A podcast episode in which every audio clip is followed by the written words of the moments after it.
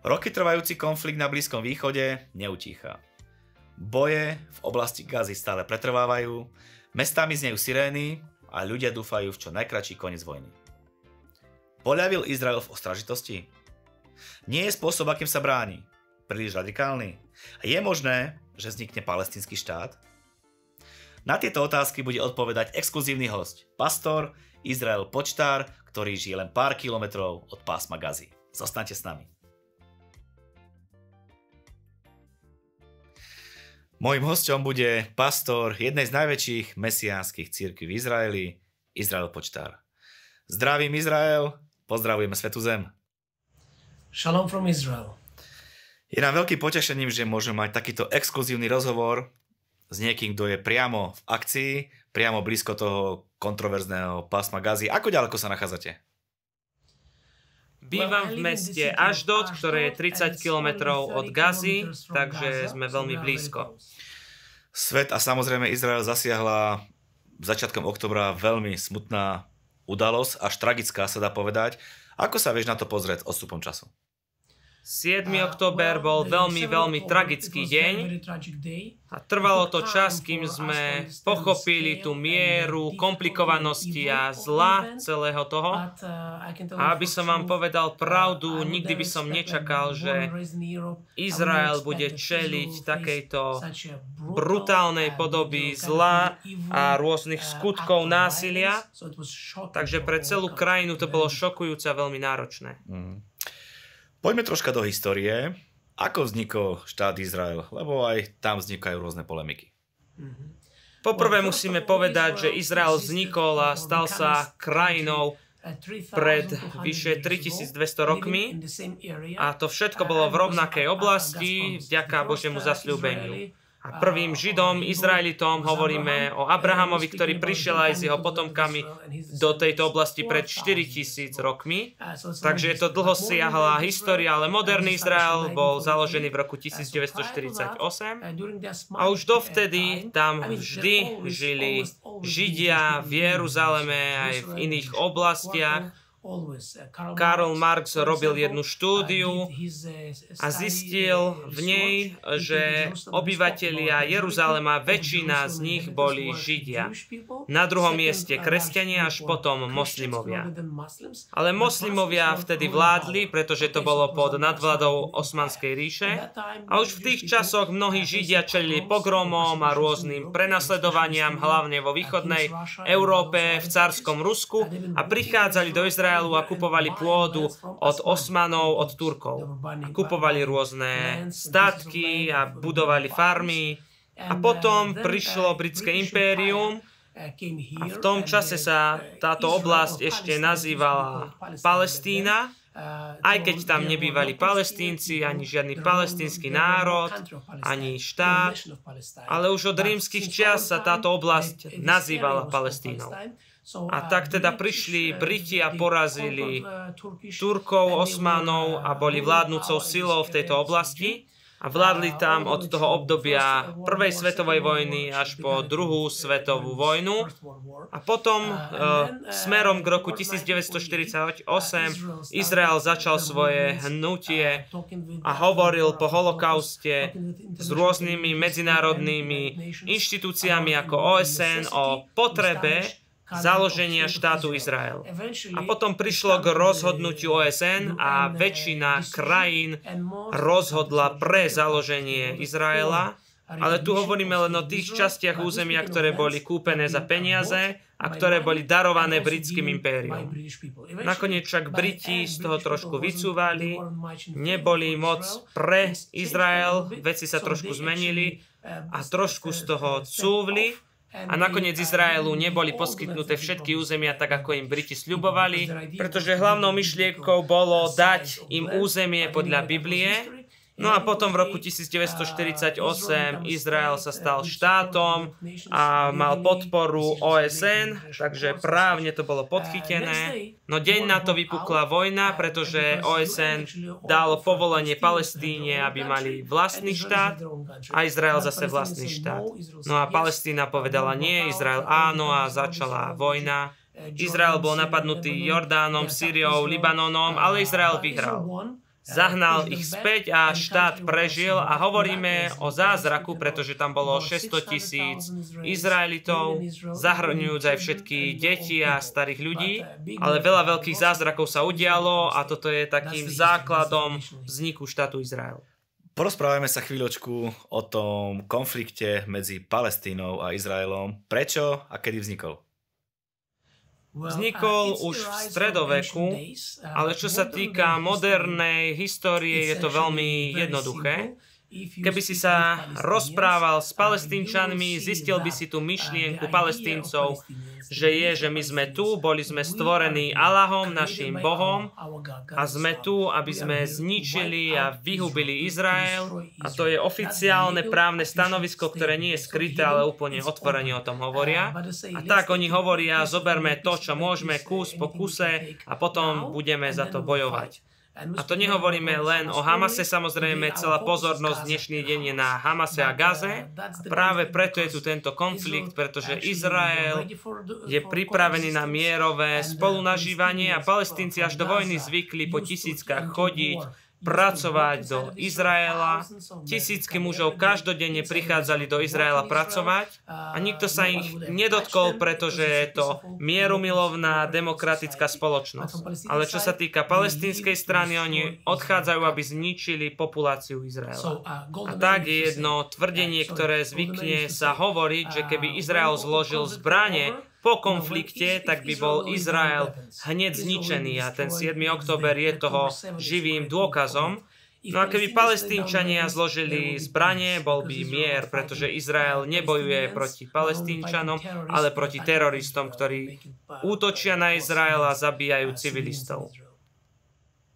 Dala by sa nájsť nejaká uspokojivá odpoveď, prečo sa ten konflikt na začiatku oktobra takto vyhrotil? Je to ten istý príbeh. Gaza sa veľmi zradikalizovala, už tam ani nežijú normálni islamisti v Gaze alebo Arabi v Gaze.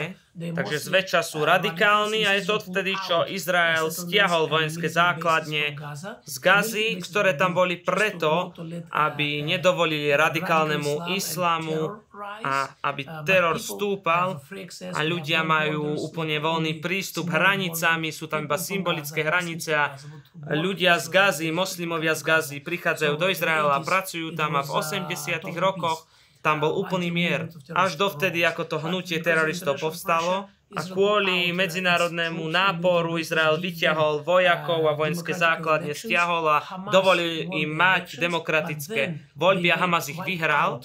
A potom Hamas vyhľadil Fatah ako opozíciu, ktorú zabili, zničili a vykopli von a odvtedy od roku 2005 voľby ani neboli. A tak Hamas radikalizoval všetkých ľudí a tie miliardy, ktoré tam boli dané spoločnosťami z medzinárodného pozadia aj z Európy, boli použité na vyzbrojenie a vybudovanie armády znovu, preto aby bol Izrael zničený. Nepoužili to na vybudovanie Gazy, ale len na to, aby zničili Izrael, aby použili to na svoju armádu. A dlhý, dlhý čas sa pripravovali a to, čo sme videli 7. oktobra, to je len ilustráciou, čo sa udialo v srdciach a mysliach ľudí a to temné zlo vyšlo na povrch na svetlo. Prebiehajú rôzne diskusie o tom, ako sa Izrael bráni. Nie je ten spôsob podľa teba moc radikálny? Určite nie, ale nestačí len povedať nie, je potrebné to aj vysvetliť. A máme tu rôzne dôkazy z armády, so žurnalistami, ktorí chodia s armádou a toto je rozhodnutie Izraela ukázať, ako to je a ukázať to svetu, ukázať tie vojenské základne, tie vojenské jednotky v mešitách, v školách, v škôlkach, v nemocniciach. Teraz je to úplne týmto zrejme a teraz každý, kto chce vidieť pravdu, môže túto pravdu vidieť. A tak Izrael nemá na výber. Izrael nikdy nechcel zničiť palestínčanov a Izrael robí, čo môže, aby zahnal civilistov preč z tejto vojnovej zóny a ozbrojenej zóny, aby bojovala len s armádou a s teroristami. Ale pretože teroristi robia Gazu pevnosťou Hamasu, a to celú gazu a máme veľa, veľa nahrávok, záberov, raket v školách, v škôlkach, v apartmánoch, v rodinných domoch, v nemocniciach, v univerzitách. Takže Hamas premenil Gazu na jednu silnú vojenskú základňu, ktorá je plná veľkých a malých vojenských základní. A jediný spôsob, ako bojovať proti Hamasu, je ísť a ničiť tieto vojenské základne a žiaľ, oni sa nachádzajú v školách, v škôlkach a v iných miestach. Viete, v Izraeli máme veľmi silných politických ľavičiarov, ľudia, ktorí sú proti vojne, ale teraz aj tí najradikálnejší ľavičiari uh, v LGBT komunite, keď videli to, čo videli, povedia, prepačte, nemáme inú možnosť, plaču, ale vedia, že potrebujeme eliminovať Hamas a jediným spôsobom, ako to urobiť, je zničiť každú jednu vojenskú základňu. No všetky sú v mešitách, v školách, v škôlkach, univerzitách a nemocniciach. Je to strašné, ale toto je realita Gazy. Prevládajú aj také názory, že hoci Izrael odovzdal Palestíne to pásmo Gazy, stále ho mal pod kontrolou, kontroloval zásobovanie a celé tie hranice. Mm. Aký je tvoj pohľad? Mm. Gaza je úplne nezávislé, autonómne miesto, takže Izrael nezasahuje do ničoho, čo sa deje vo vnútri v Gaze. A jedinou dohodou na základe toho, čo Izrael vedel a o čom mal už známosť, bolo to, že Izrael odovzdal celú Gazu bezpodmienečne len pod jednou podmienkou, aby chránili hranice, aby zbranie neboli pašované do Gazy alebo nejakým spôsobom, aby sa tam dostali. A samozrejme Izrael im dal zbranie pre policajtov, to bol súčasť dohody, ale nie rakety, aby boli používané proti Izraelu. Ani aby nebola budovaná armáda proti Izraelu, to boli jediné podmienky, ale Izrael zlyhal, pretože tieto zbranie tam boli pašované cez lode, cez more, cez hranicu s Egyptom. A teraz môžeme vidieť niekoľko tisícok rakiet, ako sú odpaľované na Izrael. A chcem vám pripomenúť pár základných faktov, že Izrael zásobuje elektriku do gazy, zásobuje vodu, zásobuje naftu, benzín do gazy. Stále je to zodpovednosťou Izraelu a Izrael to stále robí. Izrael posiela aj peniaze, aj napriek tomu, že viac ako 90% z nich končia pri teroristoch. A tak Izrael, pretože je demokracia, sú to ľudia dobrej vôle a toto robia naslepo, ale nikdy nezasahujú do toho, čo sa deje v Gaze. Okrem prípadu, ak teroristi strieľajú z Gazy na Izrael. Je možné, že Izrael utlača Gazu a civilistov s cieľom, aby zničil Hamas? Nie, odpoveďou je nie. V skutočnosti Hamas drží svojich ľudí ako rukojemníkov a ako živé štíty. Znova hovorím, je to celé zdokumentované, viem vám to poskytnúť na e-mail, je to všade v médiách, všetky tieto dôkazy. A Hamas drží ľudí na tých miestach, kde Izrael dáva upozornenia, že nebuďte v týchto miestach, pretože sú tam vojenské základne, budeme to bombardovať, musíte odísť. A Hamas tam drží drží vlastných ľudí v Gáze, pretože im je to jedno. Pretože ak zomrieš, pôjdeš do Šaídu, pôjdeš do neba. A tak Hamas používa deti, ženy, starých ľudí, mladých ľudí ako živé štíty. Hamasu sú totiž palestínčania ukradnutí, ani sa ich nesnažia ochraňovať a v skutočnosti tam brutálnym spôsobom vládnu kradnú veci od palestínčanov a jedine Hamasu sa v Gaze dobre darí. Teda môžeme povedať, že až do vojny. Ale bežní ľudia len trpia, akékoľvek povstanie alebo protest bol nelegálnym v Gaze a takýchto ľudí byli a čas od času aj zabili. A ja mám priateľov, ktorí utiekli z Gazy. Kresťanskí kamaráti, ktorí boli vychovaní tam, ale odišli. Niektorí bývajú v Európe, niektorí v Betleheme. A ja toto viem a tieto príbehy mám z prvej ruky od kresťanov, od Arabov, kresťanov, ktorí odišli z Gázy, ale taktiež od moslimov a toto je ich príbeh. Ale Izrael sa snaží najlepšie, ako sa dá, aby ochránil civilistov, aby mohli odísť a aj riskujú svoje životy, aj naši vojaci tam zomierajú, aby zachránili palestínčanov, zanechávajú im koridory pre evakuáciu a tak Hamas ničí svojich vlastných ľudí, pretože sú im ukradnutí a Izrael a jeho vojaci dávajú svoje životy len, aby ich ochránili. Stretávame sa aj s takými názormi a žiaľ prichádzajú aj z médií, že Izrael a Hamas sa správajú rovnako. Rovnako vraždia civilistov, len Izrael to robí troška v tichosti a v tajnosti. Mám obidve strany tohto príbehu, mám priateľov v Gaze a pýtam sa ich túto otázku, aj keď viem odpoveď, ale pýtam sa ich otázku a povedali, nie, Izrael nikdy nezabíja civilistov. Iba v prípade, ak civilisti neopustili tú oblasť, to susedstvo, ktoré malo byť bombardované a bolo to oznámené. Až potom Izrael zautočí a hovorí, že odíďte, inak budete zabití. Prosím, prosím, odíďte. A práve Hamas týchto ľudí tam dáva a nedovolí im odísť. To je realitou. A viete, my máme aj kresťanských vojakov, ktorí sú v Gaze práve teraz tak z môjho zboru aj iných zborov sú tam kresťanskí vojaci, ktorí bojujú a hovoria, že Izrael by nikdy nezabil civilistov. Keby chceli, tak majú na to armádu a mohli by zničiť celú Gazu, keby bolo potrebné, ale Izrael naopak svoje vlastné životy títo vojaci nehávajú, aby ochránili civilistov v Gaze. A viem, je to až šialené, ale žiadna armáda toto vo svete nerobí. Ale Izrael robí viac ako ktorákoľvek armáda vo svete. Preto, aby zachránila a ochránila palestinských civilistov. Takže odpovedou je, že existuje veľmi veľký, masívny rozdiel.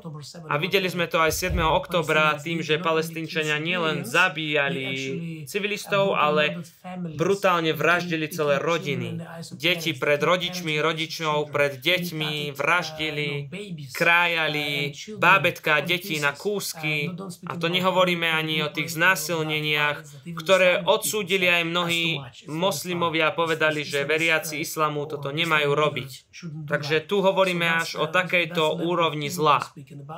A môžem vám povedať znova, palestínčania pracujú v Izraeli denodenne, aj roky to robili, aj po vojne to znova uvidíme. A tak týchto tisícky pracovníkov, keby Izraelci chceli zabiť, už by ich vedeli zabiť. Ale nie je to tak, pretože sa cítia bezpečne a prichádzajú sem preto, pretože vedia, že Izrael sa ich nedotkne. Ale opačne ja, ako Izraelčan, keby som prišiel do Gazy, tak by som bol hneď zabitý alebo pri najlepšom unesený. Taká je realita realita.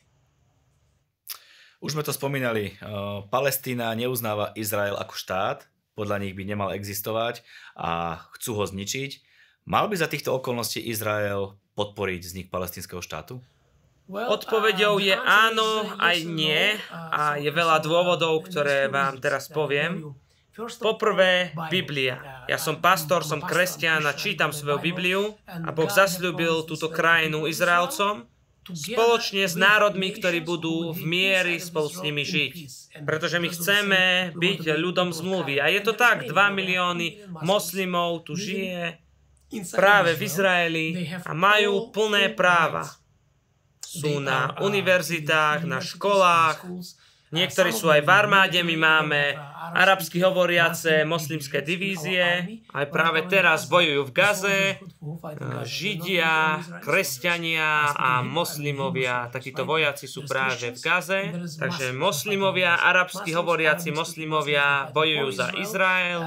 A to je fakt. Takže takéto arabsky hovoriace divízie máme v armáde a bojujú za Izrael, pretože bojujú sami za seba. Poznajú to zlo Hamasu.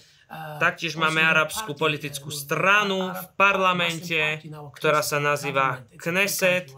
Takže sme slobodnou krajinou až do Mesiašovho príchodu. A ak palestínčania budú hovoriť, že my nechceme s vami bojovať, ale nechceme mať s vami ani mier, oni už majú vlastnú autonómiu a Izrael nekontroluje nič iné, len zbranie. Len zbranie.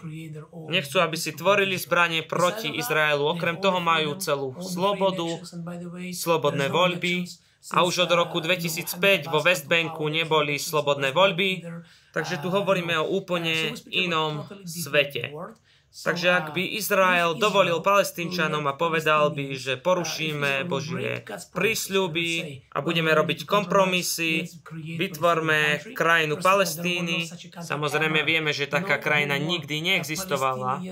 Dokonca aj palestínčania vo Westbanku pred 67. rokom to boli Jordánci a Izrael im dovolil tu zostať, nevyhnal ich preč po vojne. Časť obyvateľov Gazy boli zase pred 67. rokom obyvateľ obyvateľmi Egypta. Boli to Arabi z Egypta, ale Izrael im dovolil tam zostať. Naivne si mysliať, že bude mier. Mali čas a šancu zabiť ich vtedy, keď vymieniali a vracali späť Sinaj Egyptu, ale samozrejme to takým spôsobom neurobili. Ale keby dal Izrael priestor palestínčanom vybudovať si vlastný štát, toto sa samozrejme v Izraeli ešte nikdy nestalo, pretože národ Palestína ani neexistuje. Sice ľudí palestínčanmi nazývame, ale len etnicky, ale historicky sú to len Jordánci a Egyptiania. A nikdy ani neexistovala krajina, štát Palestína počas celej histórie ľudstva. Takže existujú uh, palestínsky vládcovia, pretože majú autonómiu Palestíny, sú úplne autonómni, ale znova opakujem, nemôžu doviesť rakety, aby zničili Izrael. Takže keby Izrael dal palestínčanom vlastný štát, a to, čo vidíme, že sa stalo v Gaze, to isté by sa stalo aj vo Westbanku. Ale Westbank je na vrchoch len 3 kilometre od Tel Avivu. A nachádza sa nad mestom Tel Aviv. A v momente, keby toto Izrael umožnil, bola by to najväčšia chyba, bol by to koniec Izraelu, pretože by začali bombardovať letisko Tel Aviv. A toto letisko sa nachádza len 10 kilometrov od hraníc Westbanku. Takže by išlo o seba deštrukciu.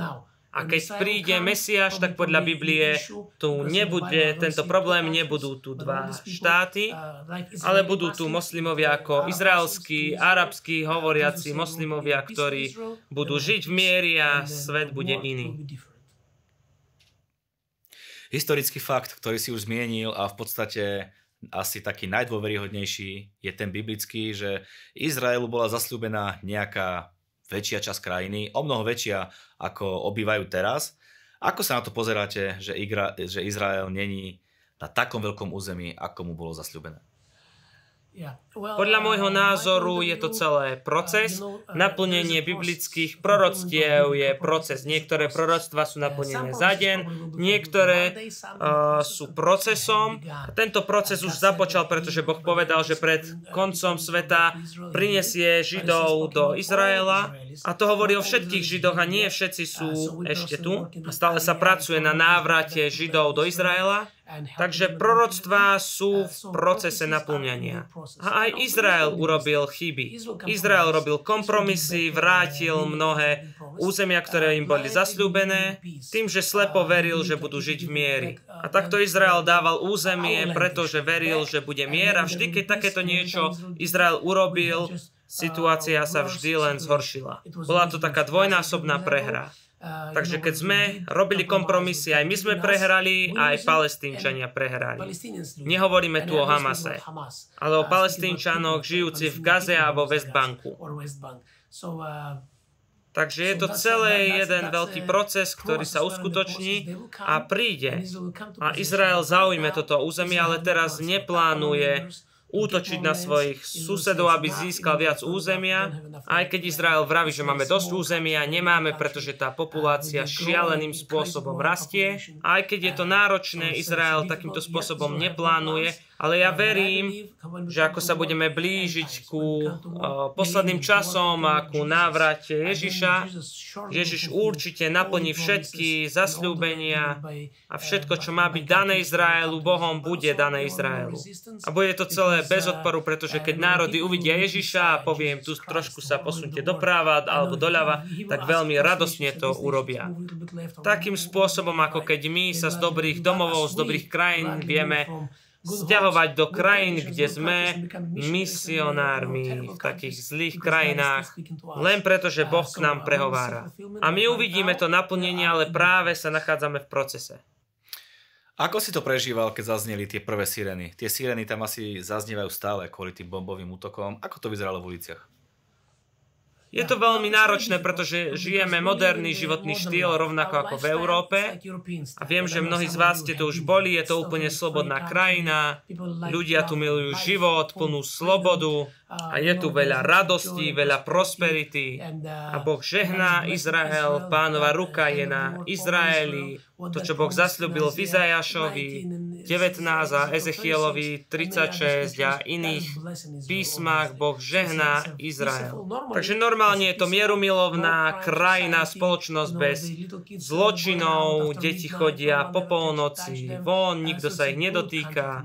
Takže je to dobrá krajina na žitie a zrazu tento západný životný štýl je ovplyvnený raketami, explóziami, ja osobne cítim nadprirodzený pokoj a pozbudenie Svetého Ducha, takže som v poriadku, nebojím sa, mám rôzne príbehy, keď rakety dopadli vedľa mňa alebo vedľa mojich detí a neexplodovali. Raz raketa z Gazy zasiahla autobus a moje vozidlo, v ktorom som bol a neexplodovala. mám toho aj fotodokumentáciu, ako neexplodovala. Mám silnú vieru v Božiu ochranu, ale ľudia okolo mňa sú plní strachu pretože mnohí ľudia umierajú. Takže uprostred toho normálneho života tu lietajú rakety, je to nebezpečné, je to zlé a musí sa to zmeniť. Len tak mimochodom, keď Izrael bojuje proti Hamasu, tak bojuje proti vojenským základniam, ale keď je to opačne, Hamas sa ani nesnaží bojovať a zasiahnuť vojenské základne, ale zameriavajú sa na civilistov, na nemocnice, školy, škôlky v Izraeli. Ako túto udalosť alebo tragédiu zvláda tvoja církev? Ako tieto dni trávite? Mm-hmm. Samozrejme je to pre nás výzva. Moji dvaja synovia sú v armáde a bojujú, ochraňujú našu krajinu. Môj najstarší syn je pastor mládeže, môj najmladší syn je vedúci chvál a pastorom pre deti. A ďalej 35 mladých mužov a žien sú práve teraz v armáde. Niektorí z nich aj bojujú v Gaze. Takže je to náročné, pretože to sú mladí ľudia, to je hybná sila každej cirkvi a 35 z nich je preč, je to náročné a máme veľké projekty humanitárne a mnohé práce tu v Izraeli, pretože verím, že je to súčasťou biblických proroctiev, aby sme žehnali Izrael aj tých, ktorí sa vrátia do Izraela. A organizujeme týmy a chodíme do krytov bombových a hovoríme o kresťanov, ktorých stoja za Izraelom. A na toto dávame dôraz, že toto nie sú len dary alebo jedlo, ktoré my riskujeme, aby sme dopravili do tohto bombového krytu a snažíme sa to dávať rodinám, ktoré sú uzavreté a uzamknuté v domoch, pretože nemohli kvôli bombardovaniu ani výsť si nakúpiť. A tak miesto rôznych posličkov sme to my, ktorým donášame domov jedlo, počas týchto útokov a vojny a naštevujeme rodiny, starých, mladých ľudí, matky s deťmi, bombové kryty, a donášame jedlo, základné potreby, ale taktiež im donášame správu, že kresťania sa modlia za vás a stoja za vami. Takže to sú úžasné skutky lásky a to bolo úžasné, pretože aj ja som to videl, ako sa naplňuje list Rimanom 11. kapitola a keď pomáhame ľuďom, tak hovoríme o kresťanom, kto to podporil a je to úžasné, ako sa církev stane svetlom a nádejou pre spoločnosť, nielen v meste Aždosť, ale aj v iných mestách. Mnoho ľudí sa pýta, ako môžu pomôcť dané situáciu, ako môžu pomôcť Židom a požehnať ich. Tak napríklad aj tak, že existuje nadačný fond milosti a každý, kto do neho prispieva, tak takisto o, prispieva na pomoc o, o, židovskému národu, pretože nemalou čiastkou bola podporená aj táto tragédia z nadačného fondu. Ďakujem, drahí priatelia, za to, že stojíte za Izraelom a podporujete Izrael modlitbami, financiami. Ste rozdieloví a ste svetlom Kristovým pre Izraelcov. Ďakujem. Na záver sa troška zahráme na prorokov a poďme si povedať, aké udalosti podľa teba môžeme očakávať. Máme Božie zasľúbenia. Izrael vyhrá vojnu, Izrael znovu vybuduje Gazu v súčinnosti s medzinárodnými spoločenstvami a Izrael bude pokračovať vo víťazstve. Po všetkých pokušeniach a po všetkých útokoch na Izrael, Izrael príde do obdobia rastu. Ekonomického, fyzického rastu. Takže ak aj rozmýšľaš investovať do Izraela, tak to bude najbezpečnejšia investícia, pretože uvidíš Izrael vyťaziť a ekonomiku rásť a môžeš si otvoriť Ezechiel Ezechiela 36, Izeáša 19 a čítať o Božích zasľúbeniach pre tieto dni. Takže Izraelu sa bude dariť, bude ďalej existovať, bude triumfovať a bude vidieť Božie požehnanie, pretože Boh to zasľúbil. Izrael, veľmi si ceníme tvoj čas, ďakujeme ti veľmi pekne a majte na pamäti, že mnoho kresťanov sa modlí za vás, podporuje vás a žehná vás a máte ochranu toho Najvyššieho. Amen, ďakujem veľmi pekne, buďte požehnaní. Ak podporujete 20 minútovku, podporujete to, ako ľudia prichádzajú k Bohu, ako sú menené ľudské životy a ako sú uzdravovaní. Ďakujeme vám za vašu priazeň, za vašu podporu, prajeme vám, nech je váš pokrok zrejmy vo všetkom a majte na pamäti, tie najlepšie dni sú stále iba pred vami.